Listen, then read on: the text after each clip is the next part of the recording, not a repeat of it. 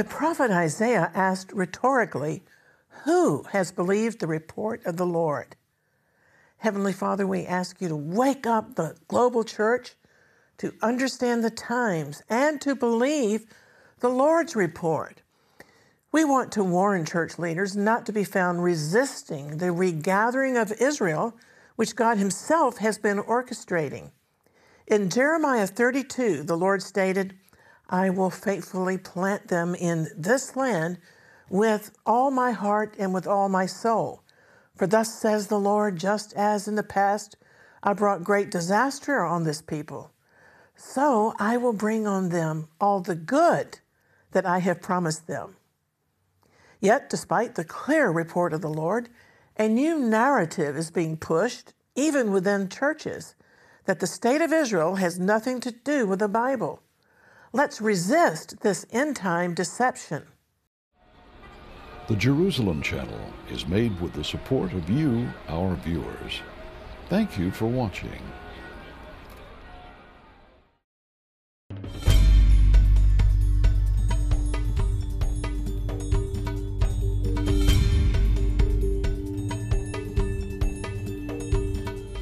Shalom, I'm Christine Darg. Who has believed our report? And to whom has the arm of the Lord been revealed? God asked that question in Isaiah 53. In a time of many false narratives going around the world, we want to say, we will believe the report of the Lord. First, today, I want to share some quotes from a prophetic word that was given by one of my mentors in prayer, Lance Lambert of blessed memory, in 1986 at Mount Carmel. Lance prophesied there will come upon the world a time of unparalleled upheaval and turmoil. But do not fear. It is I, the Lord, who am shaking all these things. Do not fear when these things begin to happen, for I, the Lord, disclose these things to you before they commence, so that you might be prepared. And hear this Many Bible scholars are pointing out that Russia will turn against Israel and be part of a confederation that invades Israel, as Ezekiel 38 in fact teaches. But Lance Lambert's prophecy continued Do not fear the power of the Kremlin, nor the power of the Islamic Revolution, for I, the Lord, plan to break both of them through Israel. I will bring down their pride and their arrogance and shatter them because they have blasphemed my name. In that day, the Lord said, I will avenge the blood of all the martyrs and of the innocent ones whom they have slaughtered. I will surely do this thing, for they have thought that there was no one to judge them. But I have seen their ways, and I have heard the cries of the oppressed and of the persecuted, and I will break their power and make an end of them. Therefore, be prepared for when all of this comes to pass. To you will be given the last great opportunity to preach the gospel freely to all nations. And above all, God said in that prophetic word, I call you to be intercessors. Amen. So now here's a question that we need to address Is the modern state of Israel the same as biblical Israel? The Bible teaches that modern Israel is a continuation of biblical Israel. And this is not a personal opinion and it's not a political opinion. As anti Semitism and Jew hatred have shockingly increased, there is also an increasing narrative being pushed, even in the churches, that the modern state of Israel is not biblical Israel. But that is a deceptive lie crafted by enemies of the Jewish people to try to delegitimize them. If we don't know this word from cover to cover, we can be duped. God not only promised to provide for the chosen descendants of Abraham, he swore to bring them back to their own promised land in the fullness of time. Despite their failings, God swore that he would never forsake the Jewish people. And in 1948, when the new nation was born, varying numbers of Orthodox Jews were repulsed by a Jewish state emerging on the world stage without the government of Messiah. So this sentiment still persists today, but is diminishing.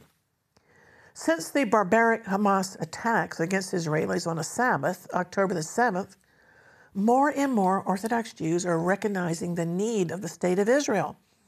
And they're even signing up for the Israel Defense Forces. These religious Jews are recognizing that God has indeed created modern Israel as the only safe haven for the Jews to flee. Against all odds, after 2,000 years of exile, the Jewish people have once again miraculously returned to the land of Israel as the biblical prophets foretold.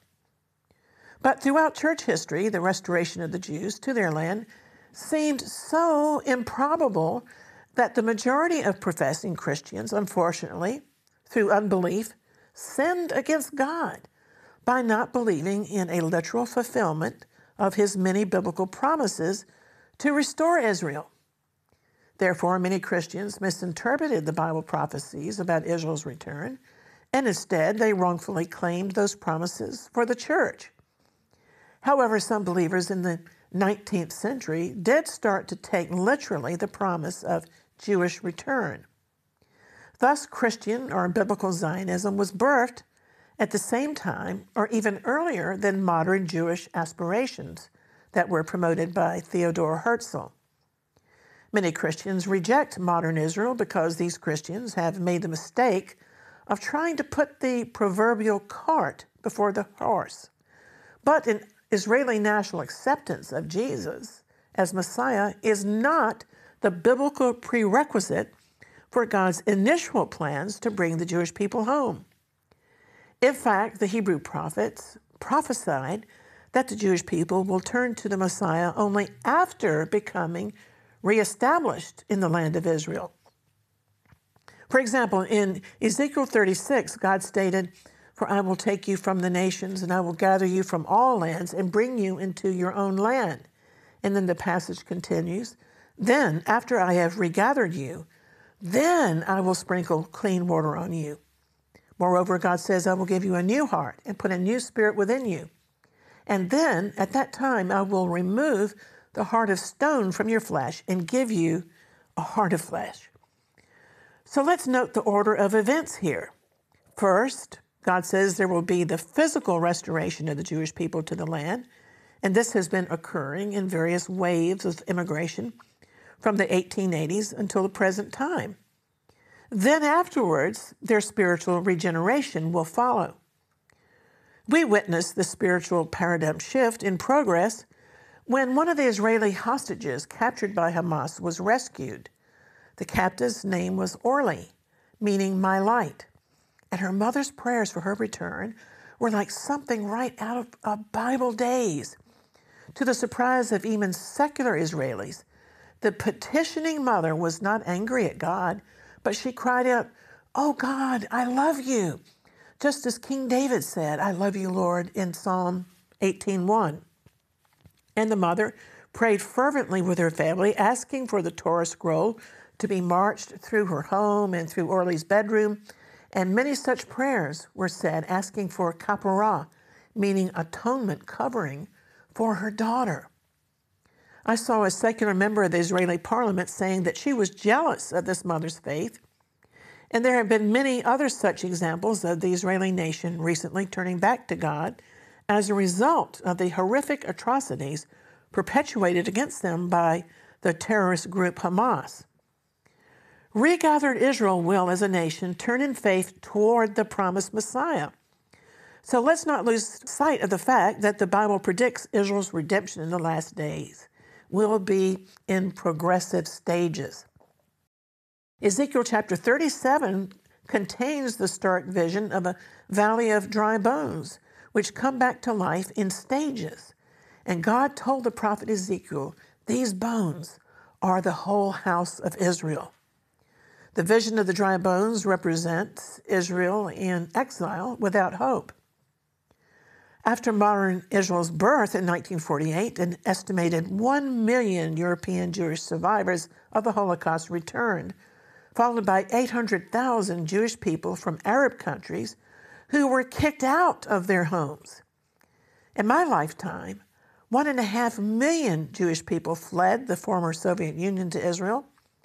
And I've also been an eyewitness to waves of Ethiopian Jews coming home.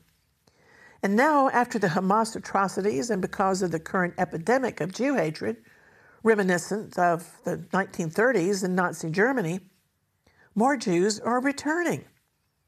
In Ezekiel 37, they are restored, but not regenerated until the Ruach, the Holy Spirit, breathes life into their bodies.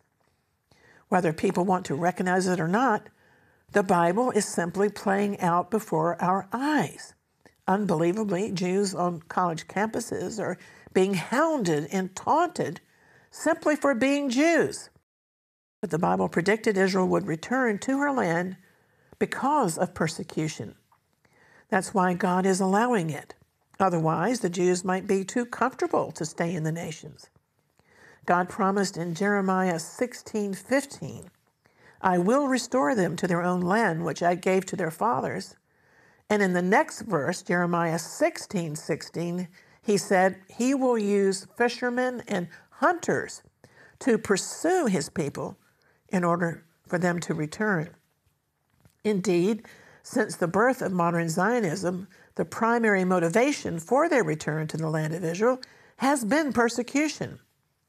In the last hundred years, pogroms in Russia and Poland, the Nazi genocide, Arab hatred and Soviet repression, and more recently, in an alarming rise in European and North American anti Semitism, all these have driven Jewish people back to their homeland.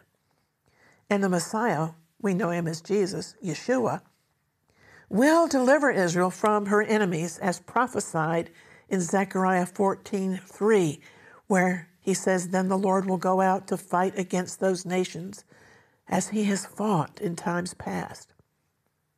So all the anti Semitic naysayers are working overtime, spinning their anti biblical narratives. So we need to ask do the facts of history, particularly the emergence of a Jewish homeland, line up significantly with the predictions of the Hebrew Bible? Well, I'm here to declare to you that since Israel has returned in unbelief in stages through persecution, the establishment of the modern state of Israel does, in fact, fulfill the predictions of the ancient Hebrew prophets. And therefore, the stage is set for events outlined in the book of Revelation.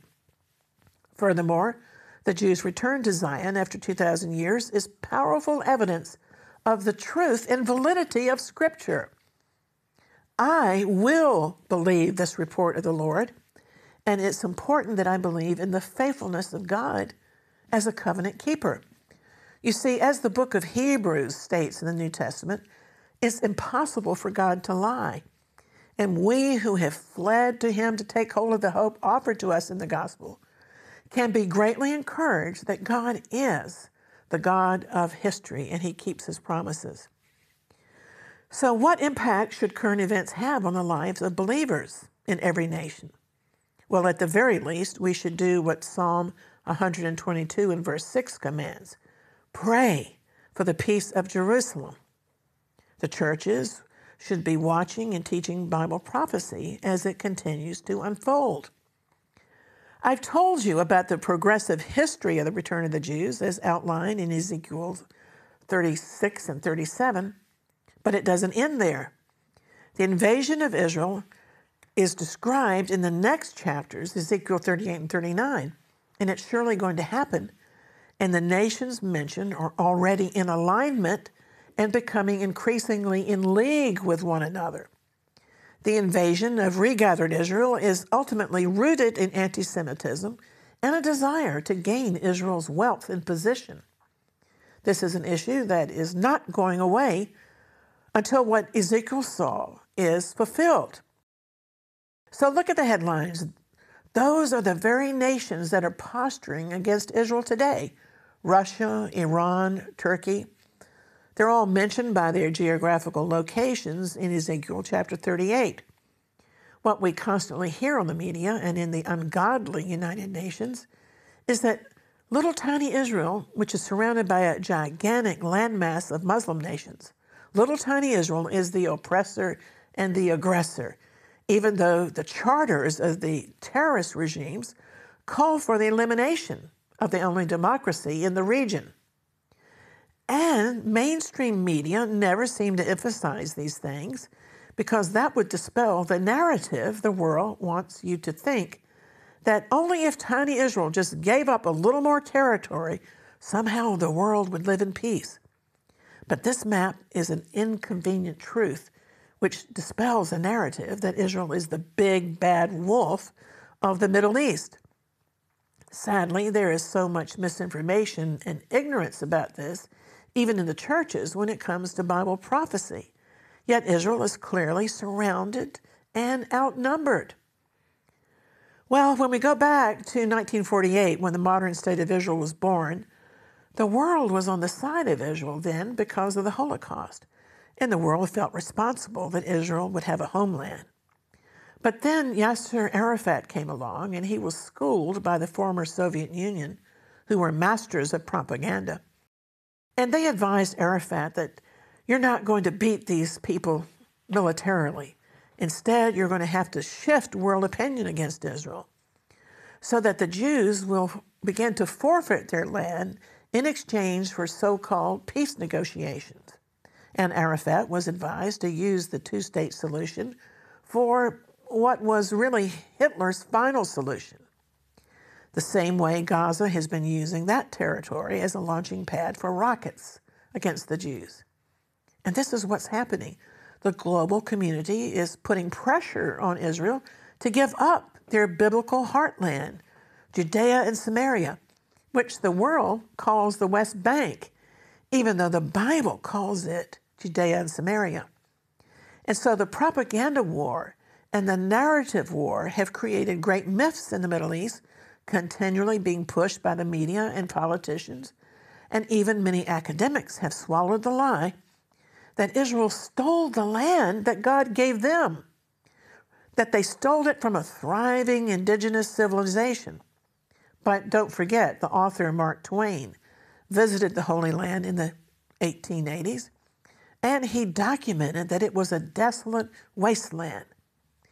But if Israel's enemies can convince the world of a different narrative, then the world will pressure Israel literally to create a terrorist state within their own borders.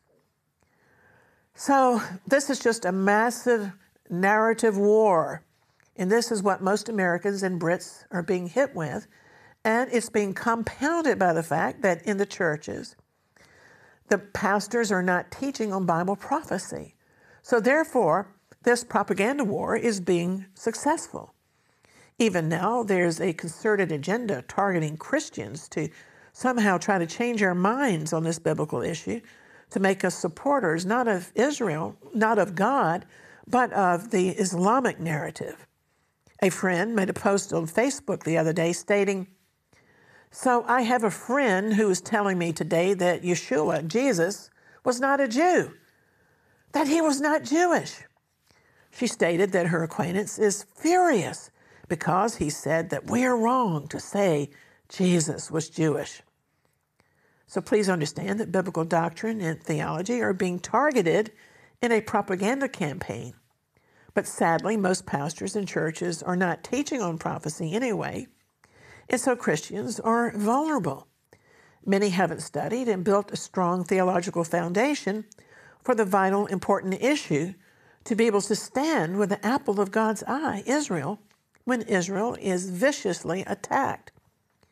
We also need to know that the name Palestine comes from Israel's enemies in the Bible called the Philistines. And so the name Palestine was a term that the Roman Emperor Hadrian coined in the second century to taunt the Jews and to change the narrative, trying to cover up the fact that the Holy Land, in God's eyes, is called the land of Israel, as stated in Matthew 2:20. But now Israel's enemies are calling it Palestine after Israel's ancient enemies. And so when we use the term Palestine, we have to be mindful that it's potentially a politically loaded word. To this day, instead of saying Israel, many British people often say Palestine when they're referring to the region simply because after the Ottomans were defeated, the British were given a mandate to rule the territory that was known as Greater Syria, or known as Palestine. And so it's hard for British people to update their vocabulary and to say the land of Israel. But the land of Israel is how God, in fact, views it. We believers must always be mindful that a two state solution amounts to a potential terrorist state within the borders of the land of Israel that would accomplish the jihadist ultimate goal of the final solution to eliminate the Jews altogether. We believers, in the meantime, must not allow the narrative to shift in which modern Israel is somehow transformed from being a David into a Goliath. Well, Bible facts are stubborn things, and so we are involved in a narrative war that denies God's faithfulness to his ancient people. Personally, I'm greatly encouraged that God is going to keep his word to the Jewish people. And that also means he has the character to keep his word to you and me. We can trust him as a covenant keeping, promise keeping God, that we are saved by the blood of the Lamb. Jesus, Yeshua, is his Hebrew name. Amen. Well, we haven't forgotten that God also made promises to Abraham that he will bless Ishmael and he will bless the Arabs. And I believe with all my heart that this is coming to pass. The Arabs will not just be blessed with their fabulous oil wealth, but with salvation, knowing the Savior personally. And this is happening. God is sovereign and He's moving in dreams and visions through the Arab world, saving as many as can be saved. And although the Persians are not Arabs, they lead in financing global terrorism. And despite the jihadist regime in Iran, that nation has one of the fastest growing revivals of Christian faith in the world today. In the meantime, God is not a pacifist God. It's true in the New Testament dispensation, we fight spiritual battles, but because God gave a physical piece of land to the Jewish people, we believers wage spiritual warfare to pray for the peace of Jerusalem. Concerning a just war, the theologian Thomas Aquinas wrote that war should be the last resort but he wrote that there are definite just causes for war. God in the Hebrew Bible is known as the Lord of hosts, the God of armies, Adonai Sabaoth. God's title, Adonai Sabaoth, the Lord of armies, is used 232 times in the Bible. I also need to point out that the Song of Moses, calling God a man of war, is sung in the New Testament in Revelation 15:3. It says, And they sang the song of Moses, God's servant, and the song of the Lamb. Great and marvelous are your deeds, Lord God Almighty. Just and true are your ways, King of the nations. So believers are not ashamed of the fact that God is a man of war and he stands up to prevent his people from being annihilated. And so we're watching a narrative war a war that's pouring onto our streets against Israel, and humanly speaking, that's very stressful. One of my great heroes of the faith, the Welsh intercessor Rees Howells, died in his early 70s due to his burdened lifestyle of intercession, fasting, and praying. So, as an intercessor, a mother, and a grandmother, the burden of the Lord these days is very heavy. I believe to counter this lifestyle of an intercessor it's important to take time to meditate and appropriate divine healing, appropriating the promises of God like Abraham did. The Bible says Abraham did not consider the mortality of his own body, but he made God's promises his priority and his reality. And in this regard, Andrew Murray's Divine Healing is one of my go to resources and I'm happy to tell you that whenever you want to read it and to review this doctrine of divine healing, his book is available free on the internet. Just search for Andrew Murray and Divine Healing, and you will find it chapter by chapter. He commented that when God promised to give elderly Abraham a son, the patriarch would never have been able to believe the promise if he had considered his own body already aged and worn out, or if he had considered the elderly body of his wife Sarah. However, Abraham chose to focus upon God, who guaranteed the fulfillment of his promise. Some believers are hesitant to take the promise in James 5 about the prayer of faith saving the sick. But we have to learn not to consider the condition of our body, but rather to be occupied with the reliability of the Lord's Word. The first thing to learn is to cease to be anxious about the state of our body. If we've trusted our bodies to the Lord in faith, we must believe that He has taken the responsibility. And if we don't see an immediate, rapid improvement, and on the contrary, symptoms become more serious, remember that we have entered on a path of faith, and therefore we should cling all the more to the living God.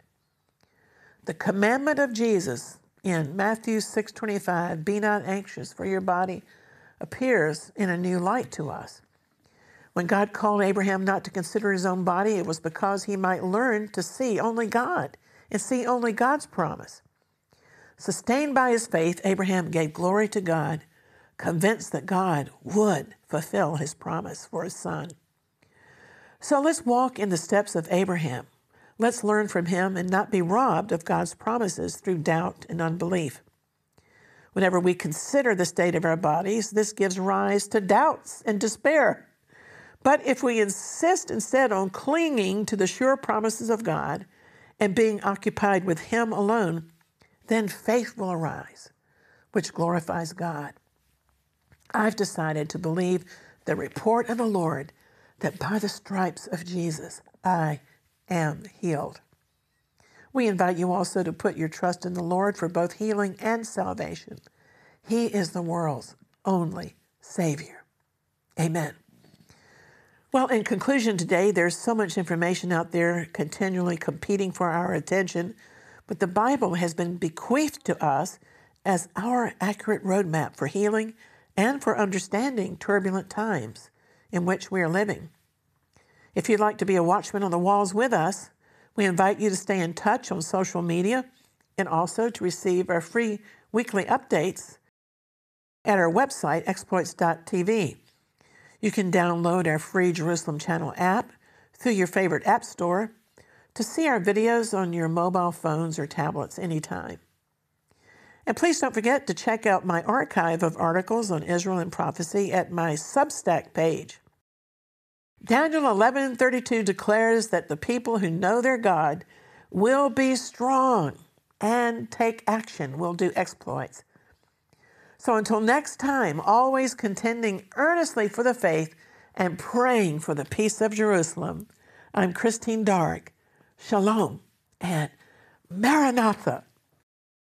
Fast changing developments in Israel in the Middle East keep us busy interpreting the spiritual significance of today's headlines. The Jerusalem Channel is taking advantage of the Substack website to post developments that you need to know about. Substack is a new kind of internet outlet for in depth reporting and analysis that's completely uncensored and allows me to share insightful articles at all times of day and night. This is Christian journalism as it should be. We invite you to check out my Substack pages and find an understanding of Israel and Bible prophecy from my perspective. Just go to christinedarg.substack.com and be a part of our community. You'll also find an archive of all my articles. That's christinedarg.substack.com. Let's share what God is doing in these last days together.